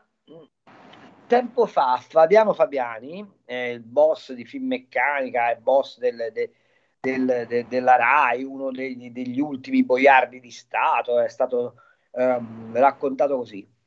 Eh, ricordava in un'intervista quando Mario Draghi, passando per i corridoi di Finmeccanica, diceva Fabiani, che cosa hai venduto oggi? E Fabiani gli rispondeva non ho venduto nulla, perché era convinto, e aveva ragione, che Finmeccanica era un presidio industriale e di tecnologia straordinariamente importante, ma questo valeva anche per la STET. Ma è in pantografata la storia di Enrico Mattei, che, doveva, che era stato mandato a liquidare l'ENI e che improvvisamente si accorge che quel deposito di gas che un ingegnere del fascismo aveva tenuto nascosto per evitare che finisse in mano dei nazisti può essere la scintilla per dare all'Italia il protagonismo economico legato all'energia. Allora la domanda è, ma se Enrico Mattei lo scopre nel 1946, questo giochino, che una potenza industriale senza indipendenza energetica non può esistere, perché, a parte poi che l'hanno fatto fuori, ma per tutti gli altri 50 anni, visto che sono 60 anni dalla morte Enrico Mattei, non abbiamo fatto nulla per acquisire questa indipendenza energetica. Perché Mattei era un genio ed era un uomo libero piovuto dal futuro. ma perché probabilmente noi abbiamo pagato in sede di eh, eh, reset nato una fee a qualcuno che ci ha detto voi dovete essere dipendenti Certo. Eh, nel contesto economico e per essere dipendenti la cosa migliore era negarti la risorsa energetica. Il problema è che adesso questi nodi vengono al pettine. Io sto, sen- sto sentendo gente che ciancia del gas liquido come se fosse la pa- una pascella di tutti i mali. Qui il problema è un problema di infrastrutture, non abbiamo le pipeline, non abbiamo i, i rigassificatori, non abbiamo, no- non abbiamo le turbine che spingono il gas nei tubi, perché è una cosa che la gente non sa. è convinta che nel tubone, no, quello che ti porta il gas, il gas viaggi per sua pressione. No, Eh no, il gas va spinto. anche perché il gas esce a pressioni molto deboli dal terreno. Esatto, e quindi lo devi eh, ricomprimere, lo devi spingere. La cosa quasi curiosa, sempre sai qual è? insieme col petrolio, tra l'altro, quindi Esatto. va separalo pure. Esatto. E- e la cosa curiosa, sai qual è? Che la migliore tecnologia per fare queste turbine è dell'Ansaldo, Ecco. che le fa in giro per tutto il mondo, tranne che sugli, sui gasdotti italiani, perché gli italiani non hanno costruito gasdotti. E beh, ma in Italia poi ti trovi i no gasdotto che ti dicono che è una mangiatoia di Stato, come lo era il TAP con la Lezzi che andava a fare la manifestazione e la gente che le batteva le mani. Esatto. Abbiamo due Queste qua. telefonate, Carlo, scusami. Vai, andiamo, andiamo. Le prendiamo subito tutte e due una dietro l'altra. Pronto Anche chi è là? 10, fra 5 minuti, 10 minuti Esatto. lascio, facciamo veloci. Pronto chi è là? Pronto? Sì. Pro- Senta, sono Mario D'Arieti. Volevo, Oh, ciao. eh, eh, senta, scusi, mh, un'osservazione extraeconomica. Io non riesco a capire come una persona di con tanta intelligenza e competenza e di bravura come Carlo Cambi, va bene, si presti ad andare a trasmissioni così odiose infami, faziose, fomentatori d'odio come di martedì. Io mi stupisco, dottor Cambi, che di lei ho una grande ammirazione, va bene? Come lei non si sia ribellato al fatto che una supposta o pseudoscrittrice si permette di dare della buffona tre volte alla, alla- all'onorevole Meloni, va bene, tra la derisione e l'irrisione di tutti quanti e stanno in un rapporto di 6-7 a 1 contro, o co- contro 2. Come è fatto a, a prestarsi a un'infamia del genere? Mi ricordava tanto quando i nazisti descrivevano gli ebrei col naso adunco e le orecchie a sventole. Così viene descritta in quella trasmissione la Meloni. Lei si doveva ribellare e alzarsi dalla sedia e dire io non ci sto a questo massacro mediatico individuale. Questo doveva fare. Mi ha deluso molto, dottor Cambi, ma quando in presenza sua la do- dottoressa Bompiani, chiamiamola dottoressa, si permette di dare buffona, buffona, buffona, a- paragonandola a Mussolini, e tra la derisione e l'irrisione di tutto quanto e di tutto quanto lo studio, lei mi è caduto molto, dottor Cambi. Mi dispiace, ma l'ammiro lo stesso, non fa niente. Grazie, seconda telefonata, pronto chi è Poi là? rispondo. Tra Sì, sì, io Carlo. non c'ero nel momento in cui succedeva tutto questo. Io sono arrivato, a- ne- ne- ho registrato prima il mio intervento, quindi anche volendo non avrei potuto alzarmi, però ci sono andato e continuerò ad andarci perché anche San Francesco andò a parlare col- a proposito di Gran Mufti col sultano per cercare di fermare la decapitazione dei cattolici. Esatto, non riuscì a andare- convincerlo, ma ci andò. andare dovunque c'è da portare un po' di cosa. Se avessi assistito alla sceneggiata alla Bompiani e io fossi stato lì, stia tranquillo che gli avrei dato sulla voce. Ecco. Comunque lo Eh, farò se capiterà. Ecco, altra telefonata, pronto chi è là? Sono Gianni da Genova, ciao, un saluto Gianni, Antonino vai perché abbiamo 50 secondi, vai, velocissimo. Eh, volevo chiedergli un po' cosa ne pensava Carlo di Messina che ha detto che il debito e gli investimenti devono essere in mano agli italiani. Cosa, è- cosa ne pensa di questo, questo Allora, discorso Me-? Messina ha ragione, ma Eh, secondo appunto. me la dichiarazione di Messina nasconde una cosa che io sto pensando e che voglio approfondire e che dirò che la BCE tema, come peraltro lo temo anch'io, che lo spread sia utilizzato come una specie di arma di conflitto, e cioè che quella parte di debito pubblico, e purtroppo è rilevantissima, che è nelle mani straniere, sia utilizzato a seconda degli schieramenti per condizionare l'atteggiamento del governo italiano in politica estera. E quindi l'appello di Messina è ripigliatevi il debito in mano, cari italiani, perché in questa maniera siamo un po' più liberi nelle scelte di politica economica e politica estera e tutto sommato, siccome le famiglie tendono a detenere il debito una volta che l'hanno acquisito e quindi non a specularci sopra, possiamo più difenderci meglio da- dallo spread. Le affermazioni di Messina, di Messina sono al, al limite del patriottico, direi, oltre a nascondere una eventuale convenienza per il risparmiatore, perché il bot, il BTP in questa fase potrebbe essere una buona difesa dai colpi dell'inflazione per chi ha dei risparmi.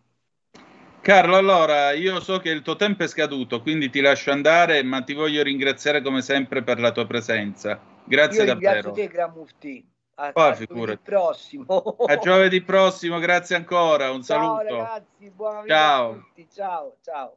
E allora, sigla e poi pausa. Avete ascoltato Ufficio Cambi.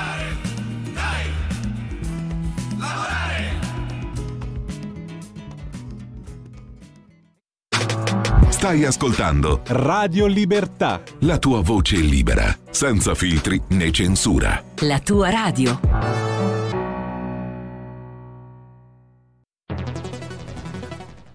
La radio è sempre di più ovunque. Io la radio la ascolto in auto con tutti i nuovi programmi, perché ho la radio DAB. E tu? Io al lavoro ascolto la radio dal mio computer. E tu? Io a casa l'ascolto dalla mia tv. E tu? Io l'ascolto dal mio telefonino, con Radio Player, l'app delle radio italiane. E tu? Io la radio l'ascolto con lo smart speaker. Oggi 35 milioni di italiani ascoltano la radio così. E tu? La radio, ovunque, sempre di più. Anche Radio Libertà è su Radio Player Italia.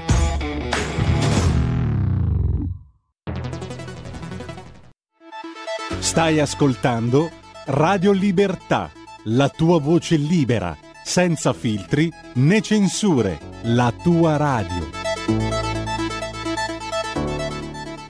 E la linea torna subito ad Antonino Danna. Ammazza che inquadratura intensa sul canale 252 o anche sulla nostra app, la pagina Facebook o se preferite eh, il nostro radiolibertà.net, il sito. Eh, vedo questa inquadratura del, del mio sguardo così magnetico. Oddio, mi sto innamorando di me stesso. Come faccio? Antonino, infatti il computer sta facendo un po' le bizze. Io ti proporrei per rimediare l'intervento di Giulia Bongiorno dal Senato. Sì, io vorrei dire due cose allora prima di mandare in onda questo intervento. Adesso noi vi diamo mh, 12 minuti di tempo eh, perché tanta è la durata del- dell'intervento della senatrice Giulia Bongiorno. Mandate i vostri commenti però per WhatsApp al 346 642 7756 perché appunto eh, l'onorevole Bongiorno parla della riforma della giustizia e sapete che questo è un tema per il quale ci siamo particolarmente spesi e di cui abbiamo molto discusso. Poi per il resto niente di che, io voglio ringraziare come sempre Carlo Cambi per la sua presenza, voglio ringraziare anche il nostro Alex Musella che eh, stasera è stato eh, un po' esuberante, ma naturalmente sono le sue opinioni, ci mancherebbe pure. Per il resto io direi che possiamo mandare tranquillamente l'intervento dell'onorevole Bongiorno. Grazie.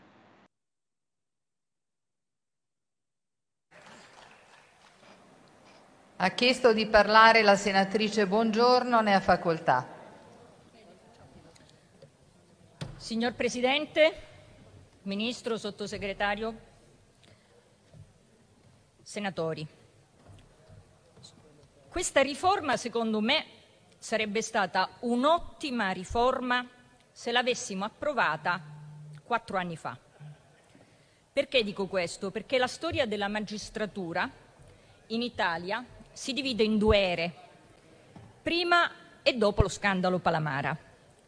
Prima dello scandalo Palamara, quindi prima del 2019, la magistratura era sicuramente una magistratura al di sopra di ogni sospetto, era stata incoronata come garante morale del Paese e in quel contesto questa riforma, che è una riforma che ha una serie di aspetti positivi, perché le porte girevoli, dire stop alle porte girevoli è positivo, perché la limitazione dei passaggi alla funzione è positivo, perché la nuova valutazione della professionalità dei magistrati è positivo. Quindi queste novità, queste piccole correzioni che ci hanno portato ad accompagnare questa riforma e che ci portano anche oggi a votarla positivamente, queste novità ci sono, ma sono piccole novità che in quel contesto sarebbero state la ciliegina sulla torta, che in quel contesto avrebbero avuto il senso, che in quel contesto avrebbero meritato l'applauso e la nostra adesione veramente convinta.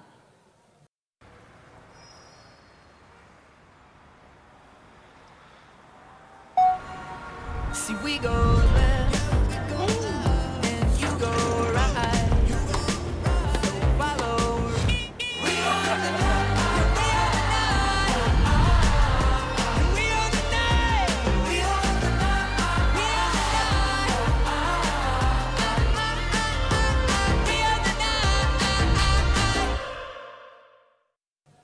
Perché? Perché in quel contesto, onestamente, credevamo ancora tutti che c'era lo spazio per dare alla magistratura il compito di autoriformarsi. Però non siamo più nel 2018, siamo in un'altra era. E io credo che questa riforma, che ha aspetti positivi, abbia questa caratteristica. È anacronistica, non tiene conto delle novità. Le novità sono quelle che emergono nell'era post-Palamara e guardate che nell'era post-Palamara si stanno perdendo di vista alcuni principi irrinunciabili, tra i quali, e vedremo bene perché, l'imparzialità della magistratura. Faccio un esempio di destra e di sinistra per essere io imparziale pur non dovendo esserlo. Ascoltate, magistratura democratica è nata con una cultura della corporazione, dicendo noi, siamo giudici, noi non siamo giudici imparziali, capito? Noi non siamo giudici imparziali, o meglio, noi non siamo degli indifferenti, siamo di parte, siamo dalla parte del più debole perché questo è scritto nella Costituzione, non perché questa è una rivoluzione.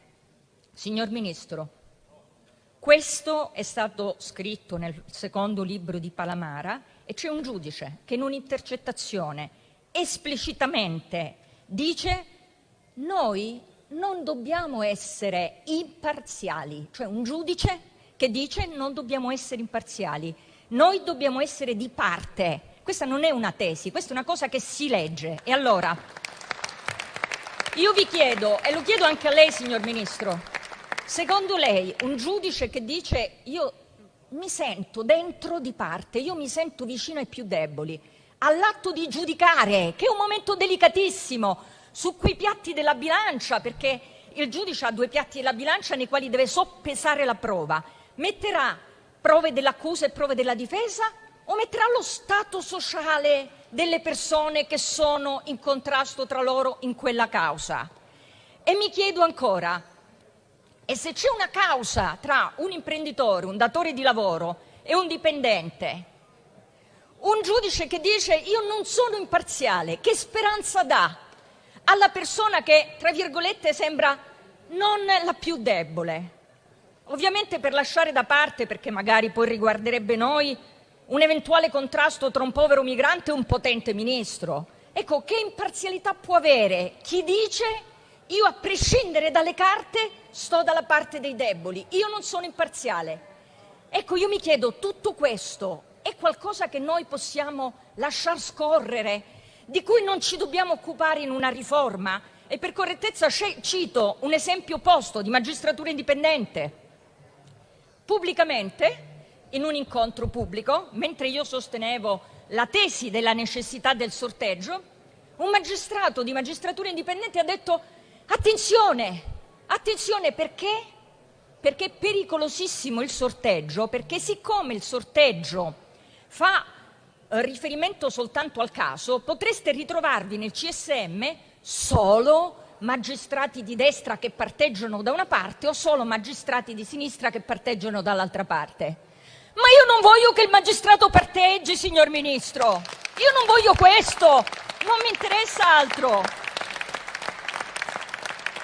E quello che io credo è che, e che sto notando è che mentre prima dello scandalo Palamara questo fatto di parteggiare, di schierarsi, di essere di destra e di sinistra. Se lo dicevano tra loro nelle intercettazioni, secondo me c'è stato un salto di qualità. Adesso parlano pubblicamente dei loro schieramenti. Sta peggiorando la situazione, non sta migliorando. Adesso ce lo vengono a dire nei convegni, noi di destra, voi di sinistra. Ma questo, signor eh, Ministro, veramente io di questo ho cercato di parlarne spesso, perché noi non possiamo dire tutto sommato questo è correntismo. Il correntismo io come faccio a in qualche modo correggerlo? Io lo so che è un, un tema che lei voleva affrontare, però il problema è questo. Una cosa è il correntismo, altra cosa è questa degenerazione del correntismo, E soprattutto, se questo correntismo che diventa degenerazione del correntismo, noi ormai lo accettiamo, se il legislatore, come sta avvenendo, non interviene, tutto questo diventa assoluta normalità. Tutto questo significa che quello che è avvenuto nell'era prima dello scandalo Palamara avviene adesso e avverrà domani. E il tema è che se avviene anche domani, un giorno la storia ci giudicherà e giudicherà, signor Ministro, anche questa riforma. Ed è una riforma che avviene nel 2022, dopo anni di questo scandalo. In che modo stiamo intervenendo su quel tema? Con dei ritocchi? Di fronte a rivelazioni sconvolgenti ci vuole un cambiamento sconvolgente, non ritocchi.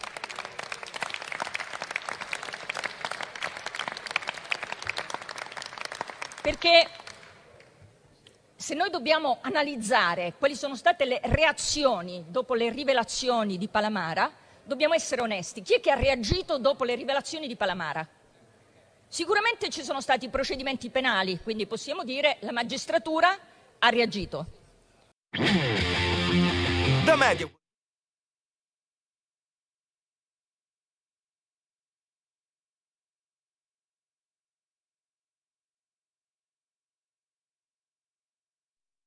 Vedremo l'esito di tutte queste iniziative. Ma manca qualcosa all'appello, c'è un grande assente, perché lei ci propone questa riforma fatta da una serie di, come abbiamo detto, di ritocchi per tamponare un po' di falle. Noi votiamo questi ritocchi, però non possiamo non constatare una grande assenza. All'appello, e io gliel'ho detto, signor Ministro, che cos'è che manca? Manca la riforma costituzionale è quella che si sarebbe dovuta fare, perché una legge costituzionale avrebbe aperto il dibattito. Una legge costituzionale c'erano i tempi per farlo, io gliel'ho detto in tempi non sospetti. Una legge costituzionale ci avrebbe permesso di discutere non solo come si va al CSM, ma chi è meritevole di andare al CSM. Questo è il punto.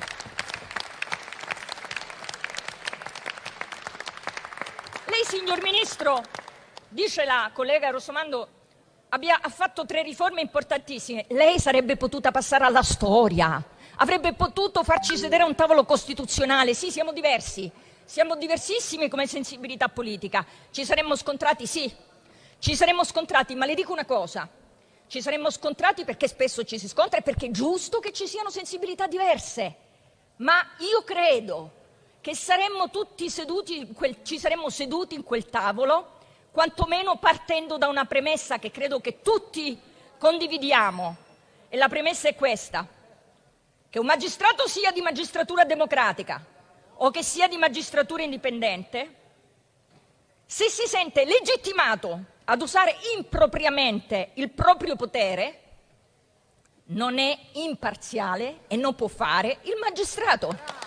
Questo deve essere sia che dei MEI sia che MD e nessuna parte politica sedendosi a quel tavolo, secondo me, avrebbe ceduto a una tentazione, alla tentazione di dare l'attenuante a quello che abusa se della propria parte politica. Questo no, questo non si deve fare. Io sono convinta, sono convinta che quello che è mancato è questo tavolo e sono convinta che sotto questo profilo è un'occasione mancata. Il punto di partenza di un tavolo qual era? Lo so, tutti i magistrati hanno un cuore e questo cuore può battere a destra e a sinistra, ma il punto di partenza è che se si entra al CSM o se si entra in un'aula di giustizia, si prende il cuore, si mette in uno zainetto e si lascia fuori. Su questo ci dobbiamo mettere d'accordo tutti, altrimenti possiamo scontrarci sui commi, sulle norme. Ma se stiamo rinunziando, come stiamo rinunziando all'imparzialità del giudice, è veramente un fallimento. Ecco perché questa riforma noi la votiamo, ma è anacronistica. Siamo fermi, siamo fermi a Prepalamara. Vede, noi della Lega, ma credo che su questo posso dire noi del centrodestra, non ci crediamo più al fatto che improvvisamente la magistratura si autoriformerà. Non ci crediamo. Noi crediamo, e sto concludendo, noi crediamo fortemente nel fatto che una riforma efficace sia dovere del legislatore. Noi crediamo che il percorso per questa riforma costituzionale avrebbe potuto avviarlo lei. Ma a questo punto, visto che non è stato avviato da lei, il nostro percorso ci sarà, ci sarà e sarà tortuoso e sarà difficile e ci vorrà tenacia e ci vorrà determinazione. Ma noi faremo una riforma che cambierà finalmente qualcosa, nell'interesse di tutti, ma coraggiosa. Grazie. Cose dell'altro mondo, la rassegna stampa estera di Zoom. Antonino, non ti sentiamo. Hai ragione, avevo chiuso il microfono durante l'intervento dell'onorevole Buongiorno, la ringraziamo per il suo intervento, siete sempre sulle magiche, magiche, magiche onde di Radio Libertà, questo è sempre Zoom, il drive time in mezzo ai fatti, molto brevemente le due rassegne stampa della sera, quella internazionale e quella italiana, Sergei Lavrov ha parlato alla BBC, ha detto che la Russia non porta una maschera di facciata e non si vergogna di mostrarsi per quello che è L'inviato della BBC, eh, Steve Rosenberg, ha parlato con il ministro degli esteri russo e gli ha detto appunto, eh, fin da quando l'esercito russo ha attaccato l'Ucraina quasi quattro mesi fa, migliaia di civili sono stati uccisi e intere città sono state ridotte in macerie, mentre milioni di ucraini hanno abbandonato le loro case. Ma eh, Giovedì, cioè quest'oggi, il ministro degli esteri Sergei Lavrov mi ha guardato negli occhi e mi ha detto che le cose non erano come sembravano. Noi non abbiamo invaso l'Ucraina, ha dichiarato. e chiedo scusa ai morti.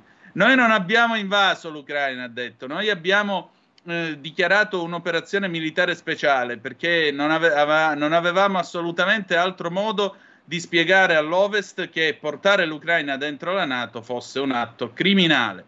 Da quando, da quando, la Russia ha invaso l'Ucraina il 24 di febbraio, il signor Lavrov ha dato solo poche interviste ai, ai, media occidentali, ha ripetuto la linea ufficiale del Cremlino che ci sono dei nazisti in Ucraina. Le fonti ufficiali russe spesso dichiarano che il loro esercito sta denazificando il paese Lavrov ha causato delle proteste, delle polemiche recentemente quando ha provato a, a giustificare eh, la, la, leggenda nera del nazismo riguardo al presidente dell'Ucraina, che è ebreo, facendo la dichiarazione ridicola che Adolf Hitler avesse del sangue ebraico. Gliel'ho riportata, gli ho riportato un eh, rapporto ufficiale delle Nazioni Unite a proposito della cittadina ucraina di eh, Yadigne nella regione di Cerniv che dichiara che 360 residenti, inclusi 74 bambini e 5 persone disabili, sono state costrette dalle forze armate russe a stare per 28 giorni nello scantinato di una scuola. Non c'erano i bagni, non c'era l'acqua, 10 tra le persone più anziane sono morte. Questo è combattere i nazisti? Ho chiesto. È un gran peccato, ha risposto Lavrov. Ma i diplomatici internazionali, incluso il commissario, l'alto commissario delle Nazioni Unite per i diritti umani, il segretario generale delle Nazioni Unite e altri rappresentanti delle Nazioni, Uniti, delle Nazioni Unite subiscono pressioni da parte degli occidentali e molto spesso vengono utilizzati per amplificare delle fake news che vengono diffuse dall'Occidente. La Russia non porta una maschera, la Russia è quello che è e noi non ci vergogniamo di mostrare quello che noi siamo. Il signor Lavrov, a rappres- 72 anni, ha rappresentato la Russia eh, a livello internazionale negli ultimi 18 anni, ma le sanzioni occidentali che sono state adesso, eh, sono state adesso imposte sia su di lui che su sua figlia. Gli Stati Uniti lo hanno accusato di eh, perseguire e di rappresentare una falsa narrazione dell'Ucraina, intesa come nazione eh, aggressore e, di diretta responsabilità dell'invasione russa eh, in quanto membro del, suo, del, del Consiglio di sicurezza. Quindi sono passato a parlare delle relazioni della Russia col Regno Unito. Eh, il Regno Unito è nella lista ufficiale della Russia di nazioni ritenute non amichevoli e ho suggerito di dire che eh, semmai le relazioni fossero in cattive condizioni. Non penso che ci sia molto spazio per ulteriori discussioni, mi ha detto il signor Lavrov, perché sia il primo ministro Boris Johnson che il ministro degli esteri Liz Truss dicono apertamente che dovremmo sconfiggere la Russia, dovremmo costringere la Russia a eh, mettersi in ginocchio. Andate avanti allora, fatelo. Quindi, come vedete, Lavrov risponde con aria di sfida. Tra l'altro, la TAS da Mosca riferisce parte di questo colloquio, i contatti con l'Europa non sono più tra le priorità eh, della Russia. La Russia sta espandendo i suoi contatti a Oriente, come sempre, sottolineato ovviamente dal ministro degli esteri eh, Lavrov. Dice abbiamo sempre, lava- abbiamo sempre lavorato con l'Occidente, con l'Oriente, col Nord e il Sud. Dal momento in cui gli occidentali hanno cancellato tutti i contatti, noi abbiamo oggettivamente lavorato eh, con eh, gli orientali come prima. Stiamo allargando adesso i nostri contatti a Oriente come sempre, ma in termini assoluti questi contatti stanno crescendo, mentre in termini relativi l'Europa è sparita dalle nostre priorità, naturalmente. Questo l'ha detto però non alla BBC, ma al canale NTV a margine appunto del, del, dell'International Economic Forum di San Pietroburgo. Un'ultima cosa, sempre in questo forum ha parlato il CEO, l'amministratore delegato di Gazprom, Alexei Miller, e nel corso del suo discorso ha detto che sostanzialmente entrambi i canali, entrambe le condutture del Nord Stream 2, il gasdotto che era stato preparato per portare eh, il gas eh, per via diretta in Germania, dice le condutture sono entrambe sotto pressione, per cui il gas glielo potremmo dare anche adesso. Ci hanno chiesto di costruirlo, sono state investite ampie somme di denaro. Quando tutto è stato costruito, lo sapete, il Nord Stream 2, le due condutture sono sotto pressione e il gas può essere spedito attraverso il Nord Stream 2 alla Germania oggi stesso. Non è stato messo in funzione perché non è certificato. La questione che viene fuori adesso è come puoi credere a qualcuno quando ti affidano o quando ti chiedono di fare degli investimenti di questa portata in progetti così importanti. Quindi, come vedete, Gazprom se la prende con i tedeschi. Il paese della sera. Il paese della sera, la rassegna stampa italiana di Zoom.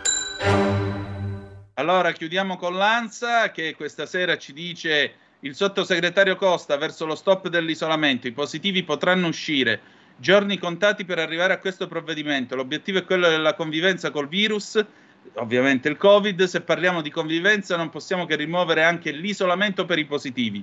In 24 ore 36.573 positivi, 64 vittime, tassa al 18,7%. Draghi, Macron e, Macron e Scholz a Kiev, il mondo è con voi. Medvedev insulta i leader UE, mangiano rane e salsicce. È morto Mario, primo caso di suicidio assistito in Italia. L'associazione Coscioni stamane aveva consegnato la macchina e il farmaco necessari.